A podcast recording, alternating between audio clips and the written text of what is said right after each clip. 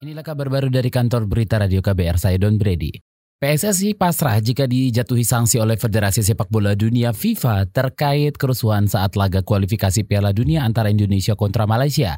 Juru bicara PSSI Gatot Widakdo mengatakan pihaknya berharap sanksi tersebut tak bakal mempengaruhi persiapan timnas menjelang pertandingan berikutnya melawan Thailand. Sebenarnya tanpa dilaporkan oleh Malaysia Federasi PFAM pun juga itu sanksi itu juga bisa jatuh. Misalkan yang kalau terkait dengan kemarin pastikan pasal 16 kode disiplin FIFA 2019 yang menjadi sanksinya yang kita dapat itu ya bermacam-macam, yang dari ringan sampai yang berat. Kalau ringan ya cuma teguran, berikutnya denda, yang berikutnya lagi tanpa penonton. Nah, yang paling berat adalah bermain di tempat netral. Itu tadi juru bicara PSSI Gatot Widakdo. Pekan lalu timnas Indonesia kalah 2-3 dari Malaysia di Stadion Gelora Bung Karno. Pertandingan itu diwarnai kericuhan yang dilakukan supporter Indonesia dengan turun ke lintasan lari stadion, kemudian melempari pendukung Malaysia dengan kemasan botol minum dan bom asap. Menteri Pemuda dan Olahraga Malaysia Syed Saddiq dan supporter tim negeri jiran sempat terjebak di dalam stadion usai laga. Menpora Imam Narawi meminta maaf secara langsung Saddiq terkait insiden itu. Imam berjanji pelaku kerusuhan akan ditindak tegas. Saudara, Presiden Joko Widodo diminta memperbaiki program perhutanan sosial pada periode kedua pemerintahannya.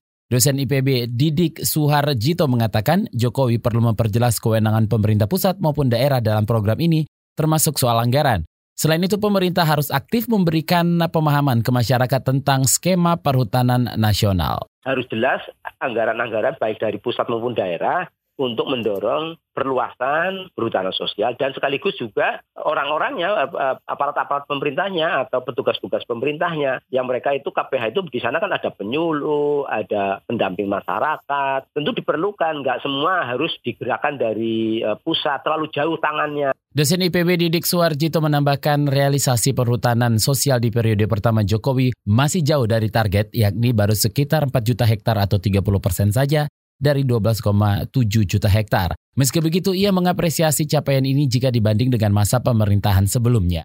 Petani kedelai menjerit akibat anjloknya harga di pasaran. Selengkapnya bersama kontributor KBR di Pati, Jawa Tengah, Agus Pambudi. Saat ini petani kedelai di Pati ibarat berduka karena tidak dapat menikmati hasil panennya. Pasalnya harga kedelai sekarang ini jauh dari modal awal yang telah mereka keluarkan. Ketua Kelompok Petani Kedelai Desa Trimulyo, Kecamatan Kayen, Sucipto mengatakan selain penyerapan hasil panen yang tidak maksimal, harga kedelai sekarang jauh dari harapan petani. Belum lagi gempuran harga kedelai impor ikut-ikutan turun. Harga jual petani dari tingkat petani itu kisaran sampai 6.300.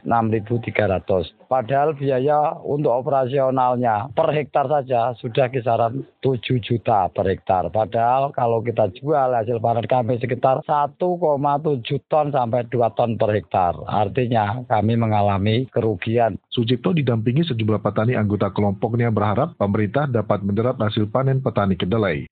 Belum lagi dengan kedelai impor yang harganya ikut turun, berdampak kedelai hasil panen petani tidak laku, sehingga petani merelakan hasil panennya diutangkan kepada pemasok serta perajin tahu dan tempe. Ketua Kelompok Petani Kedelai Desa Trimulyo, Kecamatan Kayen, Sucipto berharap harga kedelai lokal hasil budidayanya minimal dibeli dengan harga kisaran Rp7.000 hingga Rp7.500 per kilogram.